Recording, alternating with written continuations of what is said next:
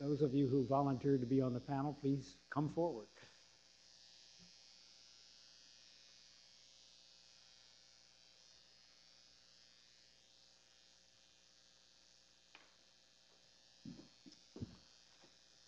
Okay, good afternoon, everybody. Let's see, um, who we got? We've got Stuart, John, Eric, Paul, great, Chuck. And we're going to need some help from some of our other speakers to stay nearby because there's some issues that come up that uh, they can help us with for sure. Okay. So, here are my disclosures. Uh, these are the objectives. Choose appropriate antiretroviral regimens for specific scenarios. Describe resistance and cross-resistance within the integrase inhibitor class. Discuss indications for PrEP and manage patients with Hep C and Hep B co-infection. All right, so we'll start with a question. For which of the following patients is there an appropriate single tablet regimen available? A 52-year-old diabetic with an EGFR of 52, 65-year-old woman on a bisphosphonate for osteoporosis, a 33-year-old man with a high viral load taking omeprazole, 35-year-old man with baseline genotype showing a 41L and a 103N. None or every one of them could take a single tablet. Of course, they could. It just might not be a good idea.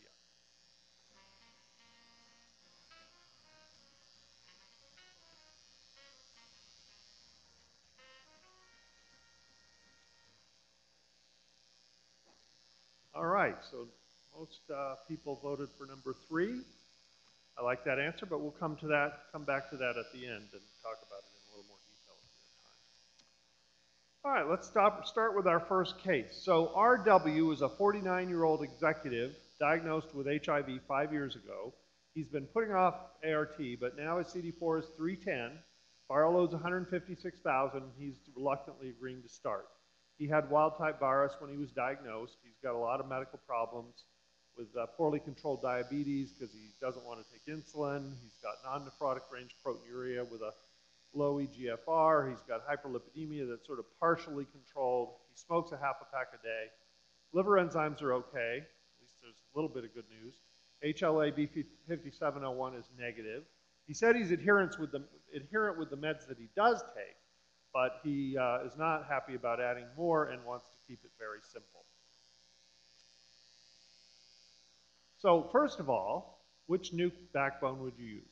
Tenofovir FTC, abacavir 3TC, AZT 3TC, or you'll use a nuke-sparing regimen.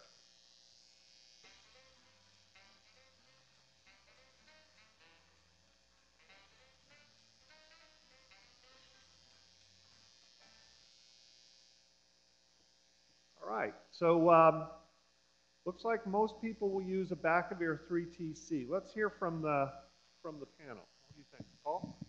Well, I, I think pretty obviously they're both okay. I actually went with tenofovir. I think this guy has uh, renal risks and cardiovascular risks, and it depends to me on what you think about that and how it predicts uh, how how he's going to tolerate the drugs. But we didn't. I, I don't think we saw his creatinine clearance. Yeah, 55. It was 55. Yeah. Yeah, okay. And probably heading down as opposed to up. yeah, then I'd probably go with a Becker as well.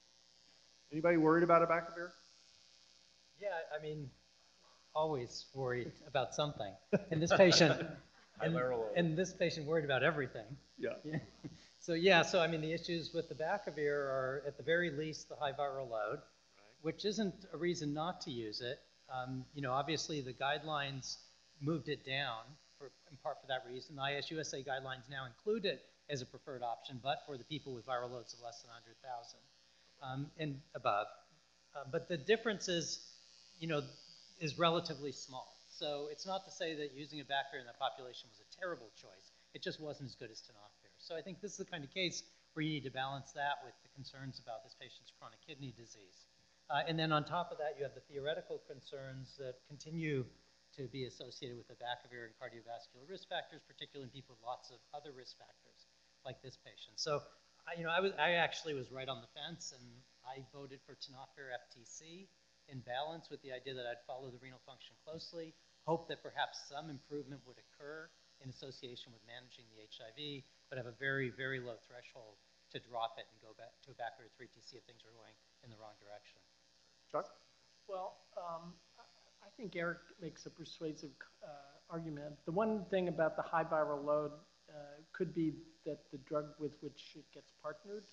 So certainly the dolutegravir data, when you used abacavir, the viral load didn't seem to matter. We don't have dolutegravir yet, but I would say that abacavir 3TC dolutegravir, at least in terms of the virologic efficacy of the combination, wouldn't be a concern. I'm more worried about the renal dysfunction, actually. I think this guy's doing a lot of things that are potentially injurious over time to his kidneys. And while I respect the cardiovascular data, I think it's more non-convincing and an overall, let's look at who's reviewing the meta-analyses kind of thing. And I consider it, if I have an- a truly equal option, then I would tend not to use abacavir in a patient like this. But here I'm, con- I'm more concerned with the renal issues, and so I would, I think I'd almost for sure, I think we got too scared of abacavir. I think we've avoided using what's a pretty good drug for a lot of patients because of one big convincing controversial point. But uh, I would just, uh, go ahead, John. Is there any chances he will begin to take care of his diabetes? Because if he, if he doesn't, then tenofovir is going to be a disaster. I wasn't very convinced that he was motivated. It was enough to get him to take ART. Now, let me just see what I got here.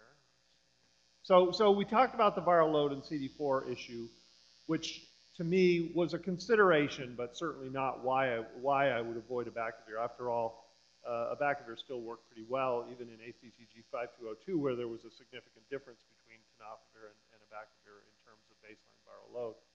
I guess for me, I was more concerned about the MI issue, and I'll freely acknowledge the data are quite conflicting and confusing. There, there are proposed pathogenic models, but they're just models. But the guidelines do say use with caution in patients with high cardiovascular risk, and if, if anybody has a high risk, it's this guy. So in the D:A:D study, it was people like him who really had the, the, uh, the increased risk of, of MI. I like this um, I, would point out that um, recent data continue to show some confusion about this. So, for example, there were two different VA studies with the same patient population, two different investigators. One showed an association with MI and one didn't. So it's very confusing. The, the question has not been resolved by the, the FDA meta-analysis, although some people kind of thought that that was the, the, uh, the clincher. So it's still out there. Of course, we know about tenofovir and, and uh, kidney risk, and um, this is just one of many, many studies that demonstrate that it exists. So I uh, ultimately decided to do what nobody on this panel did, and that is to use a nucleoside sparing regimen. Um, so let's just kind of talk about that, and then we people can come back and criticize me for doing that. But but uh, here are your options that include no nukes, are you out of your mind? So I won't read them all, but uh, go ahead and vote.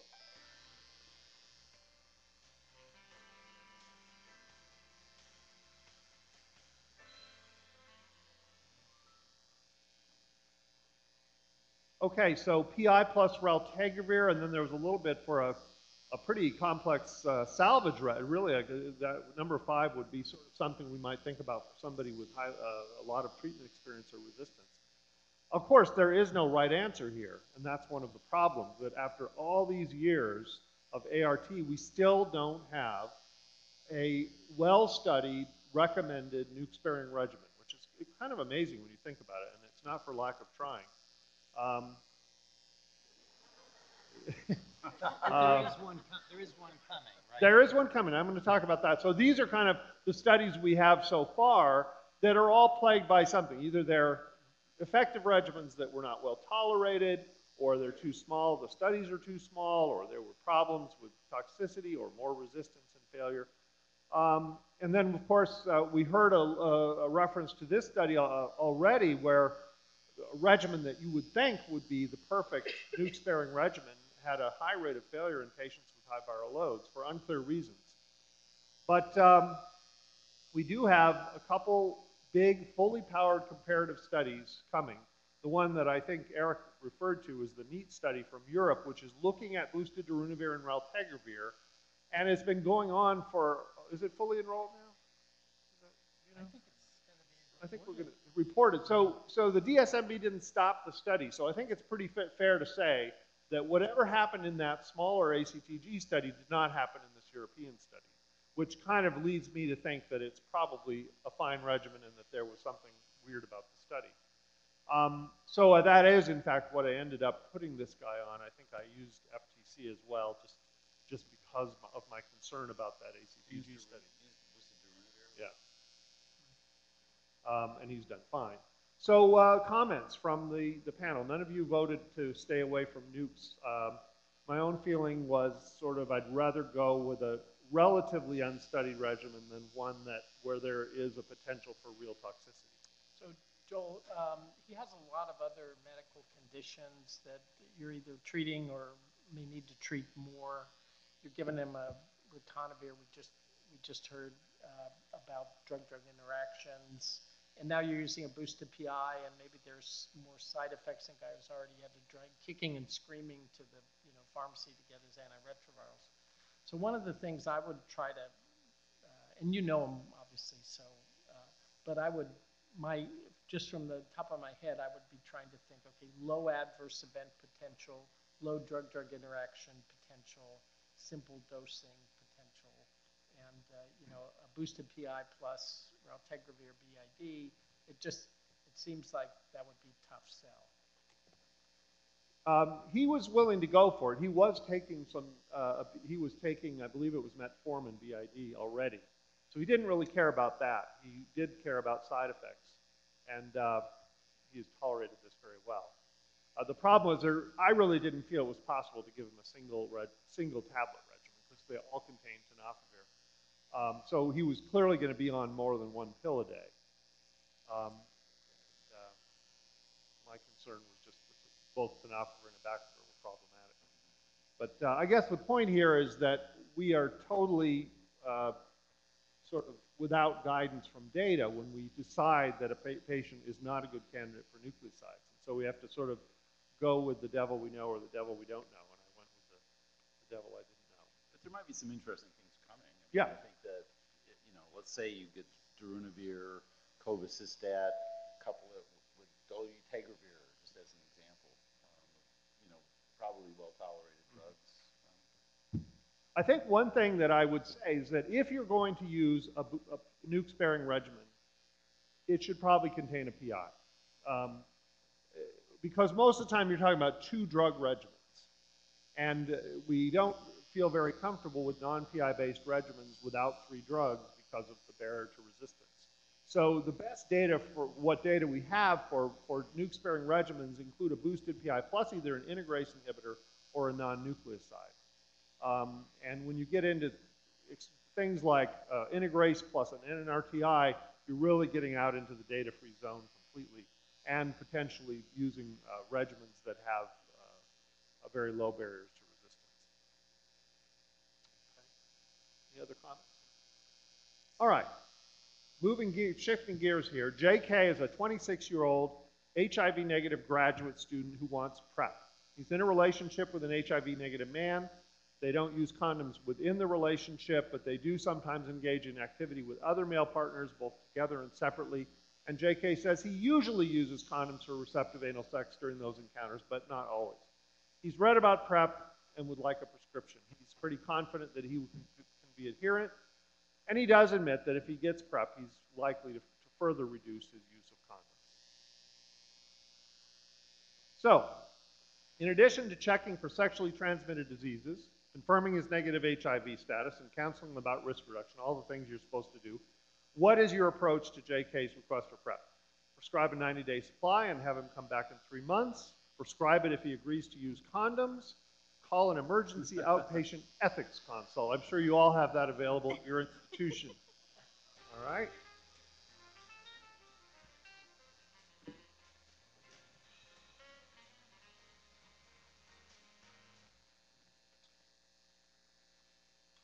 All right, interesting. Comments from the panel? I, I'd like, I think this is a reasonable situation for PrEP. I mean, I can't insist that anyone do anything behavior. I can't couple my prescription with his promise to use condoms, I don't think. Um, Obviously, I'd advise him to do that, and, and I'd spend as much time as I had to try to educate him, because he really needs that more than anything else. But I think if he's kind of set in his ways, I, I think this is a reasonable situation. Any of our panelists want to support uh, option two that the So- audience voted for? I'm not going to support option two, but I'm just going to add that probably the other things that you would do is you would make sure his renal function's okay. You Yeah. would make, you would document hepatitis B status. right, right. Because that has implications for treatment. And I think you would make sure that he's fully informed that all of the randomized control data included this intensive prevention package that included encouragement of condoms. And that's the context in which the study results came out of. But after that, I agree with Paul. I think this is one way in which he can try to protect himself. He's either going to have unprotected sex with PrEP or without. And I think for him, probably better to do it with. To me, this is kind of like um, somebody who wants to know if they should order a home test for, to get HIV testing, a home kit. And I think, well, that's not the best way to do it, but if somebody gets tested, that's a good outcome. And here you have a guy who, you know, you wish you could convince him to sort of behave like the model person that we all wish our patients were. But what you're going to do is do something that will reduce the likelihood he becomes HIV positive. It's almost impossible unless there's some contraindication for me to argue that you shouldn't give him PrEP.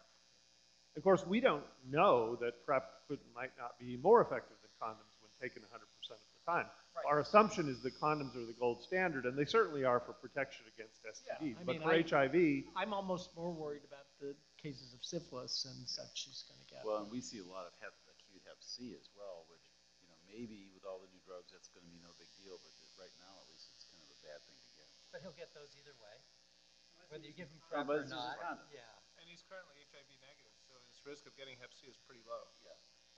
But the, um, of course, the hep C is being acquired through receptive anal sex, which uh, his use of condoms personally isn't going to make any difference. But the incidence of uh, hep C in HIV negative gay men is very low.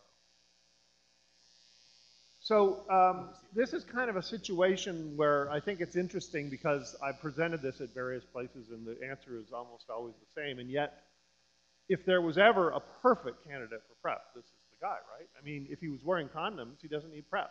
Condoms work. You don't need PrEP if you wear condoms. So who would you give PrEP to if it wouldn't be this guy? This is exactly who PrEP was approved for. Uh, they can't say that. The FDA can't say it. CDC can't say it. They have to say you got to wear condoms. But let's face it, this is PrEP is designed for people who don't use condoms. And, and I think, I think PrEP is, kind of raises a lot of the same issues that a lot of harm reduction, strategies have in, in this and other diseases where you don't kind of like it, but, you know, it's not perfect, but it's better than the alternative. I think the other thing too that this brings up is that if we were to say you can have PrEP if you use condoms, we're just encouraging our patients to lie to us and tell us that they use condoms. Because they'll, word will get out that that's how you get PrEP. Um, and we don't want to do anything that encourages our patients not to be honest with us about what they're doing. So uh, we don't want to kind of make ultimatums. All right. All right, so this is a complicated case, and I'm glad that we have um, Stuart up here, and I think we're going to also need Jennifer's help too. Or, are you here? There you go, good. Um, in fact, if you want to come up here. And, and- okay. Uh, so TL is a this a 37 year old man with hemophilia and HIV, diagnosed in the mid 80s. He had he had a very extensive treatment history. He'd been on all the all the drugs, and we didn't get his whole history, but we knew that he'd been on a lot. He'd been being because he was diagnosed as a result of hemophilia.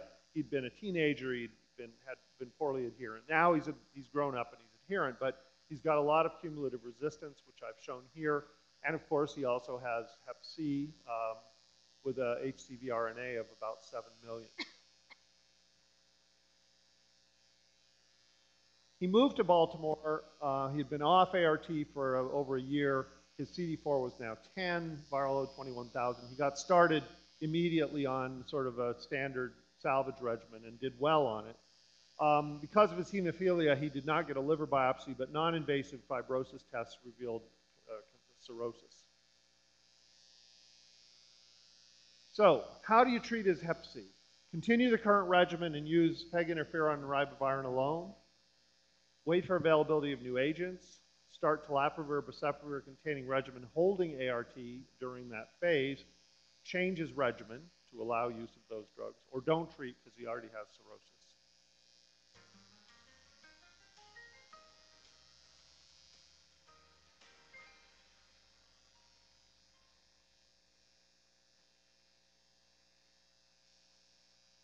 Right, so uh, most people, well, a third of you want to change his regimen, but it's really all over the map.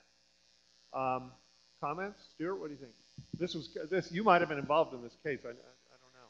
Yeah, I don't, it's hard to pin it down, but this obviously is one where uh, having Jen nearby would be nice. But uh, the, you know, it's it's a complicated situation, partly because the HIV treatment is difficult. I think it would be a lot easier if, if we could just select our regimens, because we could we could give him boceprevir, telaprevir, if we could just switch him to uh, a different set of drugs. Um, but uh, given these things, and I think the, the nice thing about having Jen here is we can get an authoritative answer on the interactions. Um, but uh, I think that the things we can eliminate are uh, continuing the current regimen and giving him PEG-RIBA uh, with genotype 1 infection, high viral level, uh, and cirrhosis, his chance for an SVR is very low. So you could do that, and you know one way of, of doing that would be to initiate that therapy and at four weeks and at 12 see whether he's dropping like a stone. And if it looks like he's going to have an SVR, you know, he could be an IL-28B CC, and so you could get his IL-28B genotype and say, okay, if he's a CC, uh, I'll give him a trial with PEG-RIBA and keep everything else stable. So I think a, a, an argument for option one could be made on that basis simply because there is a non-zero SVR rate in a, an adherent person who does that, and everything else is complicated. So I think that would be one approach. Uh, number two is not a great choice. Cirrhosis, uh, and in this setting, is a bad uh, recipe. And we've sat on some patients, or there have been people who deferred and developed liver cancer and other major complications. And it ap- appears that you can defer those complications through treatment. So it's pretty clear that treating now is better than waiting in a person with cirrhosis if we have an option. Um, number five uh, is a fatalism we don't need to uh, entertain because uh, cirrhosis uh, does not mean you can't be treated. Uh, it means you need to be treated. Um, the one uh, issue is making sure that you've done a good job of evaluating it because the uh, CUPIC trial in, in Europe demonstrated that people who have early decompensation that weren't recognized had very bad outcomes, and there were a number of deaths in that trial uh, due to what was probably unrecognized uh, decompensated liver disease. And so it's very important to recognize the presence of ascites, um, varices, uh, other complications that would preclude the use of interferon because that can be associated with fatal outcomes. Um, I'm looking at these other options. So then, uh, so I guess one question would be, uh, You didn't comment on, um, yeah, I skipped three. Uh, uh, so three, uh, you could start telaprevir, boceprevir, and stop the ART. The problem is, I think the CD4 count will go to 10 in no time. And uh, we don't know what impact stopped uh, uh, have on uh, SVR outcomes. I would guess it would be severely detrimental. Uh, it's pretty clear, even if he didn't have a low CD4 count before, that uh, HIV viremia is associated with impaired immune responses, and pegylated interferon depends on a decent immune system. Uh, and so, and maybe ribavirin. So, so we need the immune system to participate, and he could also have a nasty outcome just from uh, stopping the HIV treatment. So I think three is out, and so then the question is four. Uh, what what regimen could we select for him uh, that would be allowed given uh, the interactions? so you want to do, you, I can go to the next slide, which reminds you what he's on and what his resistance is and all that if you want. Well, I I, I remember he was on, um, ritonavir boosted darunavir, raltegravir, and etravirine. And I, I would favor choice number four, trying to change his therapy so that he could be treated at this time. You know, what to change it to is the question. Um, I think that there's enough data with atazanavir and telaprevir that that could be considered. I think you'd be okay there with the etravirine, but there is the interaction between atazanavir and etravirine to consider. Um, but unlike you, I am a nuke lover. so if there is a possibility of kind of giving him some, He's pretty highly resistant I to know, nukes. but just to give him a, some type of, little bit of protection, maybe you could drop the ritonavir, well, you don't like to drop the ritonavir boosted PI, but potentially consider dropping that and leaving the raltegravir, etravirine, and um, tenofovir and emtricitabine for 12 weeks. Let's see what's, uh, So, would you order a tropism assay? Yes, no, or I- I'd like to, but his viral load is undetectable.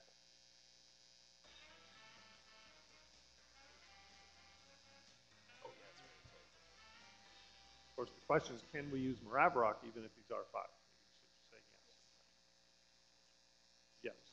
Okay, good. So, uh, yeah, it makes sense. We're desperate for drugs. We're desperate for drugs we can use with telaprevir, boceprevir, so absolutely you'd order a tropism. And of course, three is wrong because you can now order a uh, tropism assay that can be done with undetectable viral loads. I, I would have to say the brand name, which I'm not allowed to do, but talk to me after the lecture. But it's Uh, not, it's not been validated No, but I mean, when you're desperate, Right. you do it. But the stakes, I'm sorry, but the stakes are very high in this patient. Yeah. Um, because he's on an integrase inhibitor with a lot of resistance. I'm not even sure you could say with confidence that you can switch him from darunavir ritonavir to atazanavir ritonavir based on his PI history and PI resistance. So there are a million things that can go wrong that are going to result in this patient potentially having no HIV treatment options in the future. Yeah, And I think absolutely. So I think that needs to be considered in the context of his risks for decompensated cirrhosis over the period of time while we're waiting for new drugs. Paul? Bill, I have a question for Stuart. I, I've heard, and I haven't seen any data at all, anecdotes of people with uh, Hep C clearance that have um, apparently kind of recovery from cirrhosis. Is there is there emerging data on that? So when, uh, if you look at cohorts where people have been treated and had an SVR, uh, there's certainly evidence of, of improved uh, staging. The thing that's tough about that, there are a couple of reasons it's difficult. One is that if you take any population of people with hepatitis C, the people with SVR have the mildest liver disease. So you're sort of selecting for the ones with the mildest liver disease in that group. Number two is that our staging tests suck. And so uh, we, we have lots of error in both directions. So if you start at the extreme for any test, you will always regress toward the mean. So if you take a population and test them again using the same test, and you've selected the ones with the extreme, they'll always look better. Um, so the, the tough thing about all those studies is uh, the publication bias asso- associated with regression toward the mean. If they had found the same stage, they wouldn't have published the paper. So there could be five papers that showed no improvement, and the one that does looks better. So I like to think, and I tell my patients, there are multiple published studies that show that uh, staging looks better after SVR.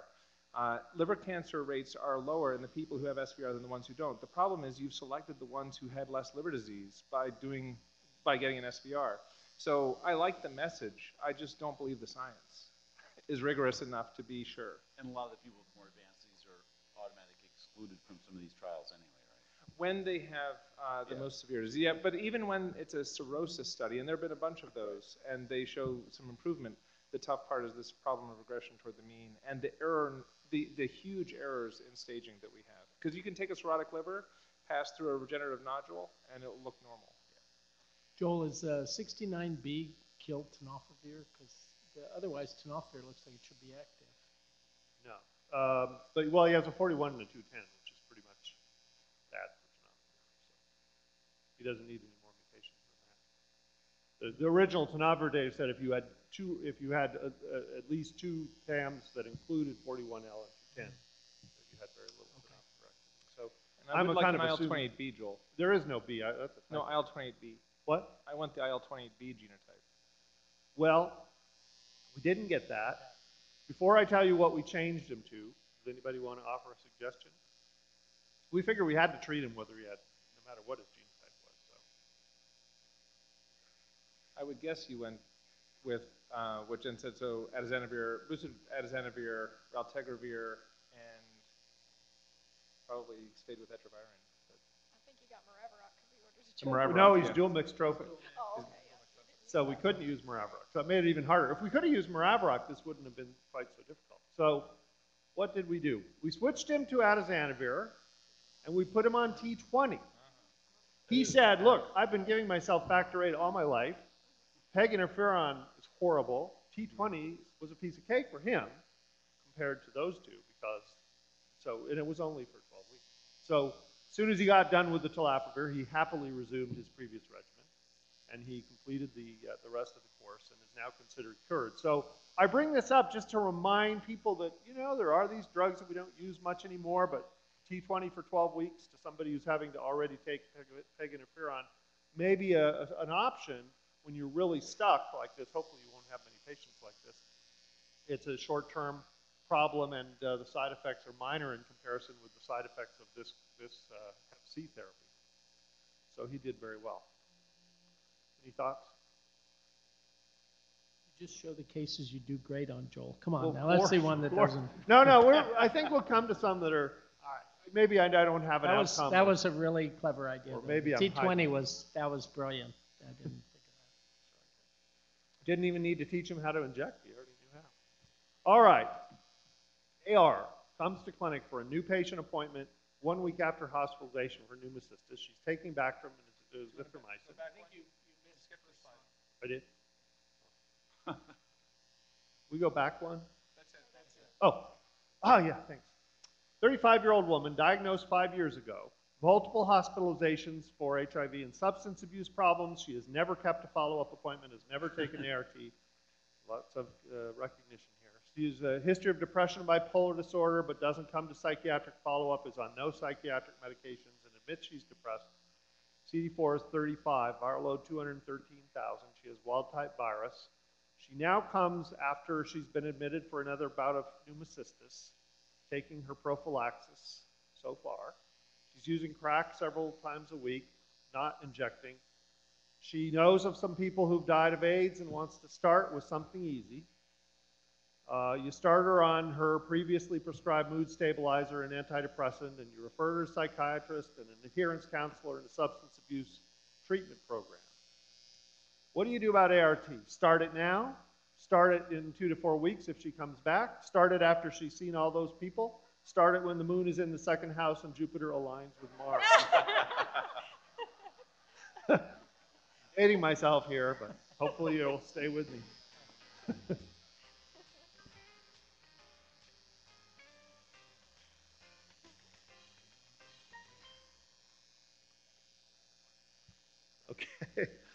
All right. So uh, two to four weeks. All right. Jessica, what do you think? You've never dealt with anything like this. No, never seen it. Um, so, you know, I, I have this palliative care clinic um, within the HIV clinic. We get people like this referred to us all the time because sort of the question of do you discuss goals of care? Um, you know, which you should. I mean, you know, this is somebody who really needs to take a examine where their life is headed, and it's great that they're going to be plugged into addiction services and psychiatric care. And but as we know, those things take time to work. Um, you know, most people with HIV who have mental illness have complicated mental illness. They may have refractory depression. Um, she has bipolar disorder. These are things that are hard to treat. So, you know, I mean, I guess in one way you might say bring her back in a couple weeks because you want to see that she's going to come back and you don't want her to burn through a regimen. And I see that happen. That's typically the way that I think my colleagues will handle it. On the other hand, um, the chances that she's actually going to come back in a couple of weeks are low and you have her here now. And so, on the small likelihood that you, and part of that too is maybe she'll be hospitalized, she'll get sick during that time, or maybe she just won't show up because of her mental illness. But if you have her in your hands now, I'm almost tempted to say, what are you going to lose to start? Um, and I think that's a bold statement, but something to think about. Um, you know, I, I, I think typically what I see people do is have the person come back to kind of show that they can, but um, but if they burn through a regimen or you know they don't take their meds properly, what are you going to lose? She's going to die. Well, that brings us then to um, what might be the next question. So when you do start her, whether it's now or when the planets align, what will you use? Assuming she has normal creatinine and transaminases, and I've listed three single tablet regimens there, uh, tenofovir FTC and a boosted PI, tenofovir FTC and raltegravir, or something else. Negative. Um, Forget.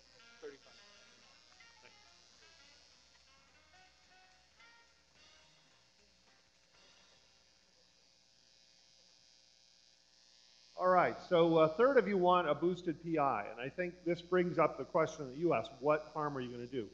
So with a boosted PI, you do very little harm if she screws it up. Right. But it's more pills and complexity. So you, this is the question that always comes up, and I know different institutions have different ways. We would tend to always give this person a boosted PI because we figure, what harm can she do? Other institutions or, or clinicians would say, this woman needs the simplest possible regimen, so you need to give her one pill. So what, what, what do the panelists have? So I, um, you know, like, like all of us, I'm kind of in the middle of this, but I, I went with, she said she wanted something really simple, so I'm kind of, kind of going with her lead on this and would go probably with number one, um, which led me in the first part of the, the last question to say I'm gonna go slower than I might otherwise. If I'm gonna go with a boosted PI, I think you could go, you could start her on treatment before you have all the ducks in a row, but I think in this case, if you're gonna go with a non-nuke, then I wanna have my backup, you know, my substance use and everything else pretty well underway.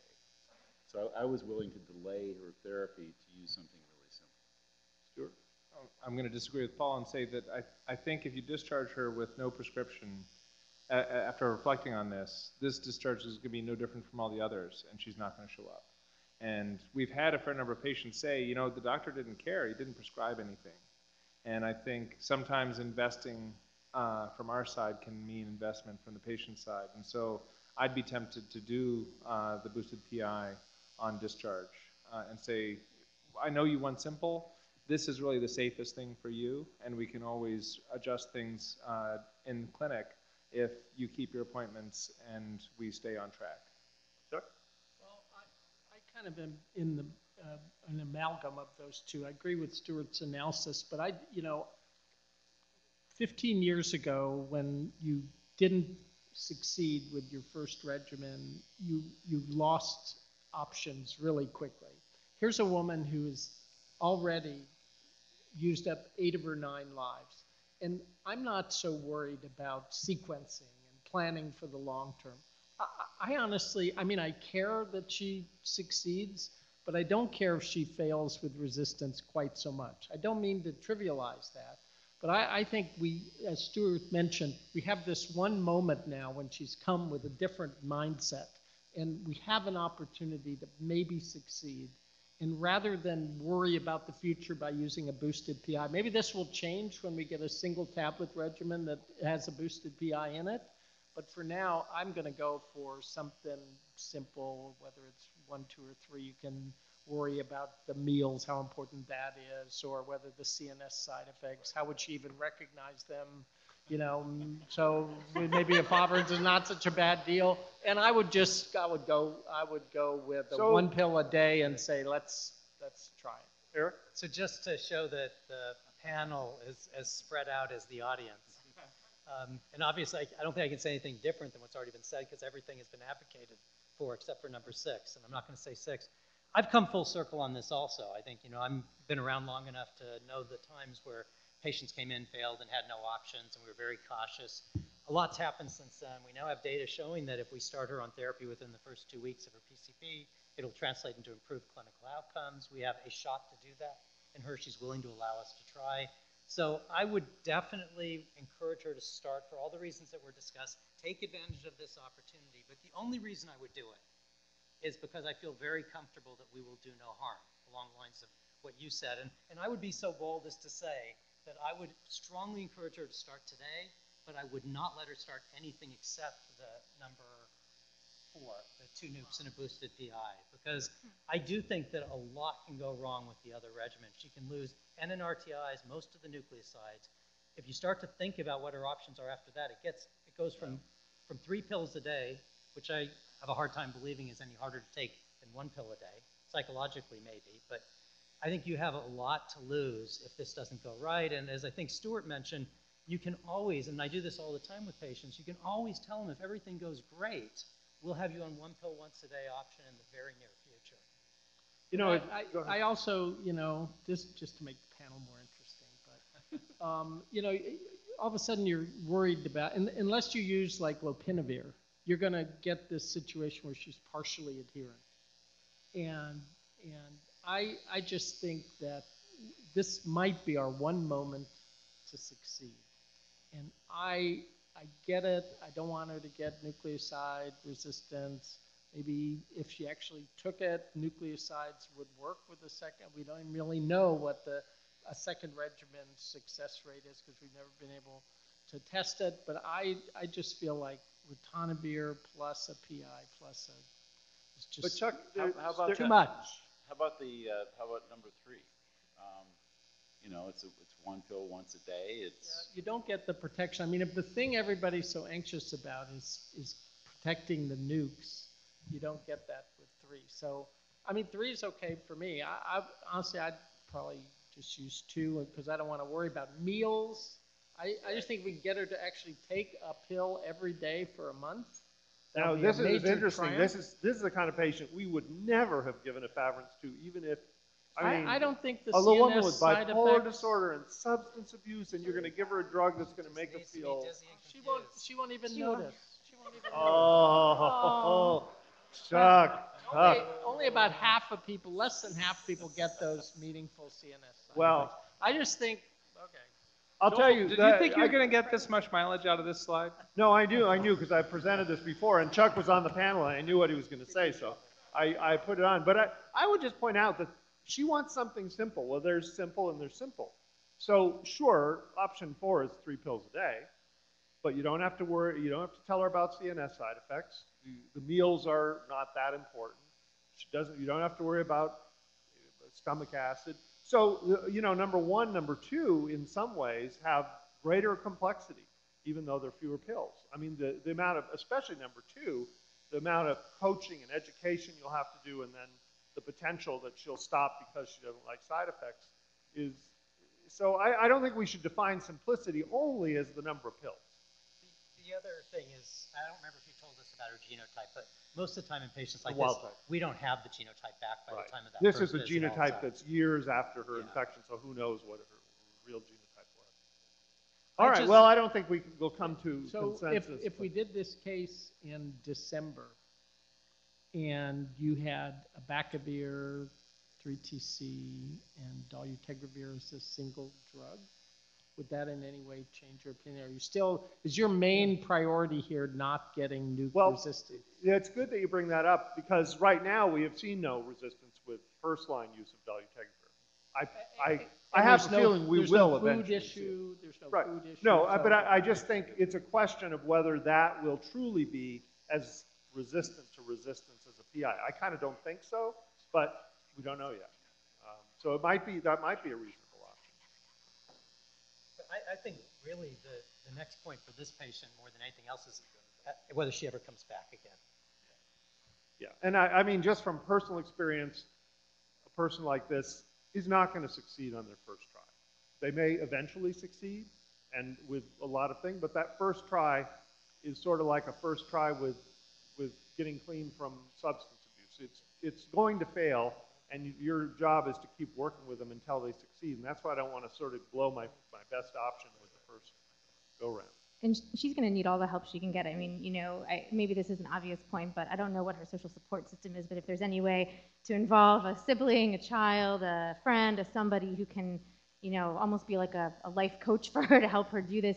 The other thing too, we were just sort of mumbling about is I've seen patients like this Uh, who are sicker than her potentially acutely go into nursing homes and essentially get directly observed therapy sometimes you know with and without feeding tubes which i'm not recommending specifically for this but just to say you know those are the times when unfortunately i've seen people like this succeed is when they get so sick that they have to you know basically be under the watch of others i don't know if that's helpful but Are you also concerned that she is still in childbearing age with the use of efavirenz? Well, I wouldn't have, Favrins was not even on my Or was it list of drugs that I would Other- ever or consider others. Yeah. You wanted a So PI, it's not an issue, others- but we'll come back to pregnancy. In a bit. Um, all right, MW is a 32-year-old teacher with HIV, started on tenofovir, FTC, and raltegravir because she was concerned about what she'd read about efavirenz and PI side effects. She took her medications every day, but often missed her evening doses of raltegravir and had not really paid attention when I said, if you miss a dose, double the next dose. Uh, so she now has a CD4 of 589 and a viral load of 3,800 on this regimen. So what should you order?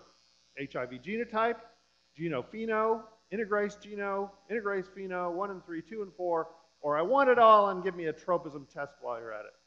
I'm feeling rich.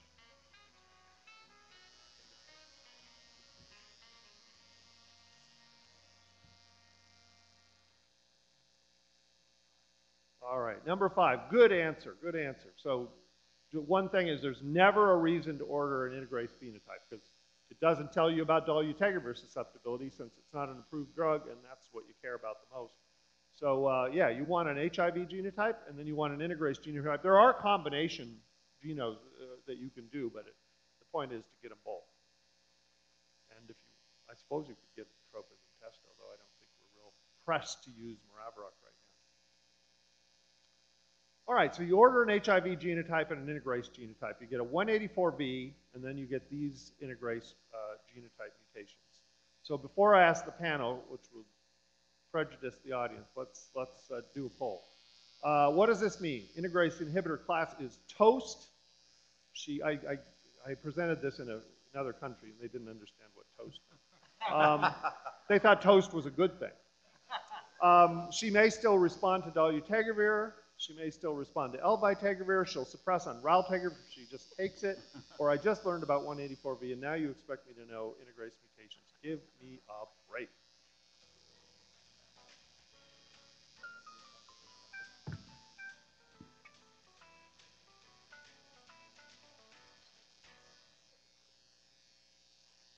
All right. So, panel, what do you think? A lot of fives. Um, Well, uh, so, uh, you expect me to know integrase mutation? No, um, so if I remember correctly, and at my age, that's uh, always an issue, but uh, 148 plus additional mutations are the worst pattern for dolutegravir susceptibility. Um, We see 148 plus one other, so I'm anxious about it. It may still work, but we need to stop the integrase inhibitor if we hope to be able to use that class again, and it's not working. So the first order of business to me is to stop her raltegravir and come up with an alternative treatment. So yeah, this is kind of a, showing the evolution of raltegravir resistance after failure. And if you catch people early enough, sometimes they'll have this 155 mutation, um, which is a little bit less, causes less cross resistance. But over time, uh, you tend to evolve toward a 148H uh, K or R, which is associated with broader cross resistance, including dolutegravir resistance. But we do have some data that uh, patients can respond to a higher dose of dolutegravir, uh, even with a 148 mutation. So there is a hope that if we don't collect too many more mutations, she may still have activity with a higher dose of dolutegravir. So the point is we can't get dolutegravir now, and we have other options, but we need to get her off raltegravir, uh, uh, just like we used to say, get people off NNRTIs when they develop resistance so that they wouldn't develop etravirine resistance. Kind of an analogous situation. All right, move on. Uh, LS is a 35-year-old accountant, newly diagnosed, probably acquired in the last six months. CD4 310, viral load 64,000. She has a, uh, he is, uh, I think it's 103N mutation, no other medical problems, ready to start. Um, we know genotypic resistance at baseline is fairly common, now up to about 16%. So what would you recommend? Tenofovir FTC and a PI. Well, you see the list here. Number six, I'm stalling for time. Give me a tropism assay.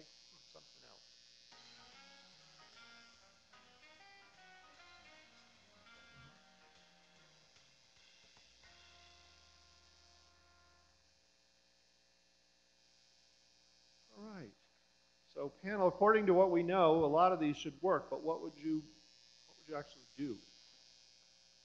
Um, interesting that 14% selected efavirenz. So uh, we know that efavirenz would be maybe the only wrong choice on this list, uh, uh, based on what we know about resistance. So uh, traditionally, I think we've treated these people with the two nukes and a boosted PI. Um, But as you point out, there are other options if all you're worried about is the 103N, and that rilpivirine, etravirine, raltegravir, the quad with elvitegravir, all of which would be active.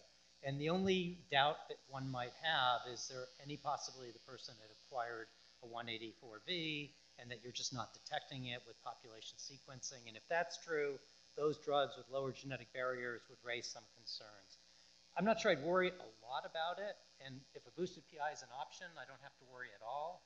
If the patient said, I really don't want to be on a boosted PI, and there's a compelling reason to be on a single pill once a day, I probably wouldn't lose a lot of sleep over trying this, since this is transmitted resistance, not acquired resistance. But I would certainly do it with some trepidation and close monitoring. Um, Then you would still have the quad. Yeah. This is, and I should have put quad on that list. This is just to point out that 103N has no, uh, no uh, effect on etravirine susceptibility and presumably not for uh, uh, rilpivirine susceptibility. We do have some data suggesting that rilpivirine works in people with a transmitted 103N, but I agree with Eric that a lot of us worry that we may be missing something and, and often will use a PI in that setting. All right, I want to make sure we get to this since it involves another uh, hepatitis co-infection case.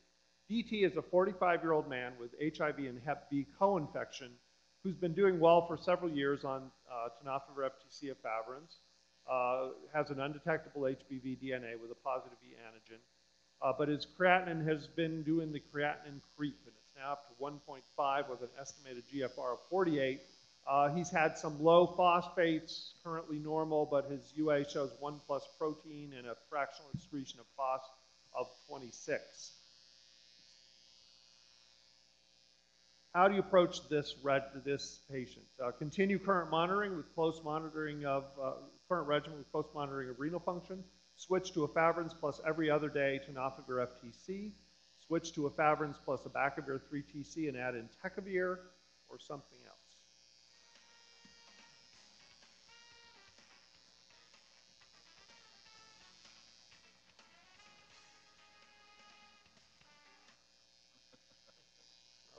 So the, the HIV part of this is pretty easy. Stuart, can you comment on the hepatitis B part? I think a point of this question is probably that the decision to, uh, the, the, the, the, the issue is you don't want to stop uh, inhibiting. I was looking through these choices. There, none of them are, are patently dangerous uh, because you're maintaining something for Hep B uh, in each of these choices. Um, and the, the black box warning on tenofovir that I'm sure everybody's aware of is that you don't stop this drug in a person with hepatitis B infection. So um, you didn't say a lot about the hepatitis B, but presumably there was surface antigen before and the DNA was high and now the DNA is low. Uh, so with that pattern, then it's very important to maintain suppression of the hepatitis B. Uh, choice number three is a reasonable choice in that regard. And uh, choice number two from a Hep B suppression standpoint is fine as well because every other tenofovir is probably fine. The, the dose of tenofovir we use for HIV is a lot higher than is necessary to suppress uh, hepatitis B. Um, the, uh, the something else that I'd be tempted by would be to do what you want with the HIV regimen and start peg interferon with the hope of uh, durable response. And there's emerging data that people with uh, HIV suppression and uh, good CD4 counts occasionally get a long-term response to peg interferon. about you know 10 or 20 percent will actually get uh, sustained suppression of hepatitis B surface antigen, and it would be tempting to give that a try because uh, you know that would you'd be done with the hepatitis B treatment for a long time, as long as you stayed otherwise uh, good on the HIV treatment. I should have put one of the patently dangerous answers on there. Just to, I think patently dangerous That would would be a good good. option. Yeah. um, Well, you did, but by not giving us the HLA type. That's true. That's true. I should have mentioned that. Well, and I would do something else as well, which is measure the tenofovir levels, because perhaps um, you could alter the dosing. It may not need to be every other day, maybe it's okay daily, I don't know, but we should still check to see what the levels are. But I would, a- I would point out now, this guy not only has creatinine and creep, but has evidence of abnormal phosphate uh, wasting. And in somebody who, with, who has proximal renal tubular dysfunction, would you really feel comfortable just dose reducing? Um, I mean, the dose reduction is more for the person who has renal, glomerular insufficiency, but their tubules are okay. And this guy's he's got tubular dysfunction, so I think I'd be nervous about option two. Now, what, what about, what, is there a concern about using entecavir with 3TC? That used to be raised at some time. Yeah, it's, it's, I don't think there's, uh, evidence that it's harmful. I think what, what was done was, uh, combination, some small combination trials that showed no benefit to the combination. I don't know of any, uh, direct evidence that there's interference. Uh, you know, I think that's, uh, I, the other way to look at it is, is entecavir still gonna have the same activity in this guy? But, and you, we don't know whether he has any prior history of lamivudine treatment. Uh, but as long as he's never had non-suppressive uh, therapy with uh, lamivudine or 3TC, I wouldn't strictly avoid it if that was the best option otherwise. I don't know of, of data that suggests it's dangerous. So we, we did number three, and he's, he's Can I, done can I ask well. Stuart, um, there was a time when entecavir was said to be such a potent drug that it would be okay as monotherapy. Do you think that's ever true for Hep B? Yes, so entecavir is an incredibly potent drug. Uh, so in a person with no lamivudine history, half a milligram of entecavir is enough uh, to treat people, and you get very durable uh, suppression, and there's really no resistance. Uh, in people with lamivudine history, you need to use a milligram, uh, and that again uh, is is very highly efficacious. So, so, so potentially, if you wanted to get away from nukes altogether, entecavir. Yes, and, and it's worth saying with the caveat that there, if you weren't treating HIV for some reason, there is a little bit of evidence that uh, entecavir can select for M184V. All right, let's move on, and we only got a few minutes left. I think we can get this one in. 27-year-old woman diagnosed with HIV during her annual GYN visit. She wants to get pregnant within the next year. Her CD4 is 372, viral load 78,000, wild type, otherwise she's healthy. Um, would you start ART now? Yes or no, I would wait until the second trimester or until her CD4 count fell below 350.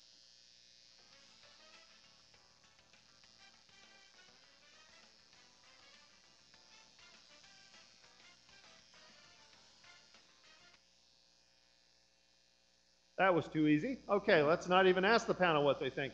Uh, so I, I think that question was more uh, interesting a few years ago when I first wrote it. Uh, what's the best new component for her? Tenofovir FTC, abacavir 3TC, AZT 3TC, or any of these is fine.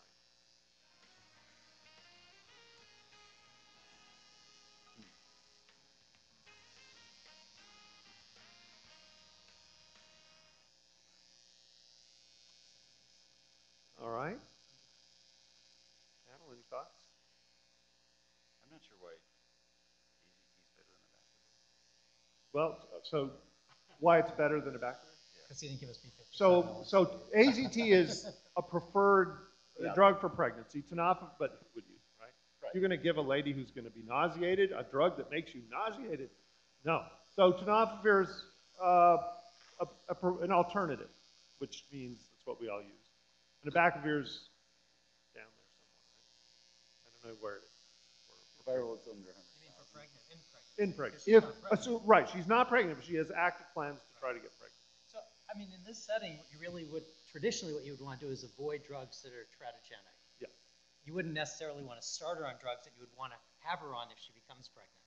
Because that's all become a lot easier, where now, for the most part, if they get pregnant and they're suppressed, Right. with few exceptions. But if, you if you can put her on something that you won't have to switch when she decides to become pregnant, it's easier, right? So if you, it, it just makes it easier in case she gets Yeah, pregnant. But I would still optimize her therapy Yeah. to treat her.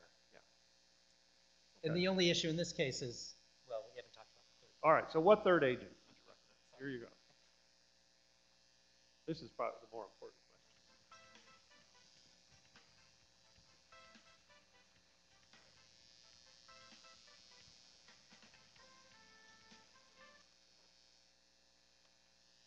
Okay. 3% out of Any thoughts? Um, well, you know, there's only a few drugs that have definitely been shown in the pregnancy registry to be associated with a higher risk of adverse fetal outcome. And the two that I remember were DDI and nelfinavir. And they're not on your list. So those were the easy ones not to pick. Um, PIs are traditionally uh, advocated in pregnancy.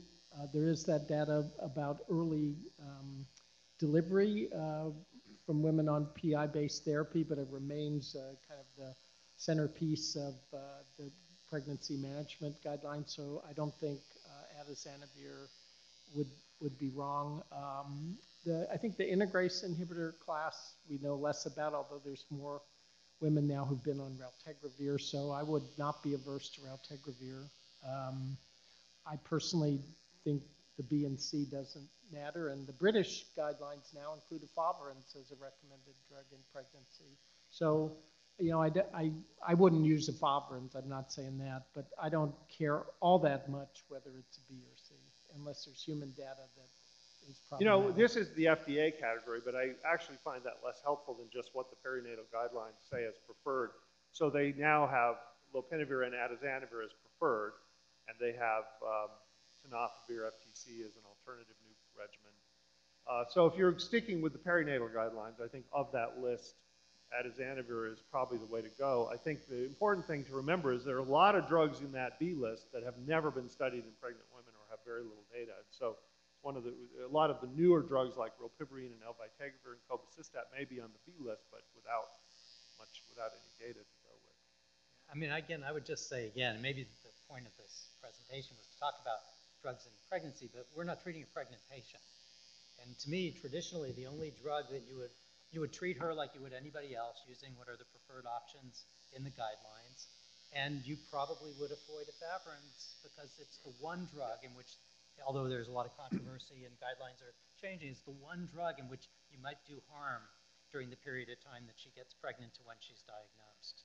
But I would think you'd still use a preferred option, and we switch all the time. Well, So- this is a preferred option. Yeah, I mean, so I wouldn't give her Uh, but I think that when you're selecting among preferred options, if a woman says, I am going to become pregnant when my viral load is suppressed, why give something that you're then going to change when she becomes pregnant? I mean, it's just easier to use something that is well recognized safe in pregnancy since she has active plans. But you wouldn't recommend AZT, No, which is preferred, and you probably wouldn't use lopinavir, ritonavir, just because it's on the list. So Right. you would focus on, on the Right, drugs but- are but- preferred.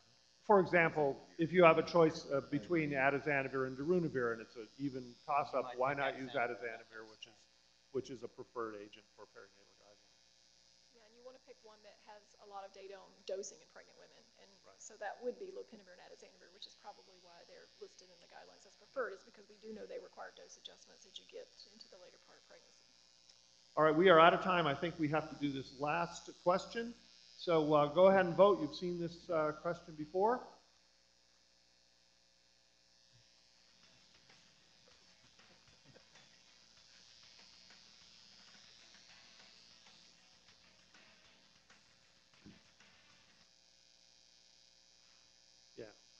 So number one, not a great choice because of the, the fact that he'd have to be on tenofovir. Number two, um, tenofovir would be an issue, as, as Paul, as, uh, as Todd Brown said.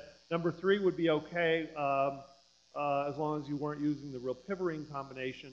Number four, not so good because uh, patient has uh, both nuke and non-nuke resistance. So I, I agree with uh, the audience that number three would be the, the choice there. And uh, I want to thank the panel for all your participation and for not all agreeing with each other. I- That means I wrote the right cases. And I'm sorry we didn't get to these questions, because there are a lot of them. But uh, uh, feel free to come up. Thank you very much.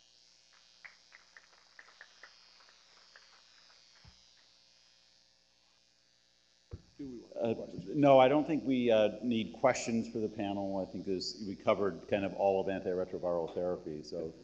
um, It's been a great day, thank you, and uh, John and I are scheduled to try to summarize this. That's pretty impossible. Um, So Donna, do you mind if we don't try to summarize this? Yes or no? Or, yes, you, Don't mind, okay. So thank you very much for coming. I want to thank uh, all the speakers. And I especially like the pickles at lunchtime. Thank you.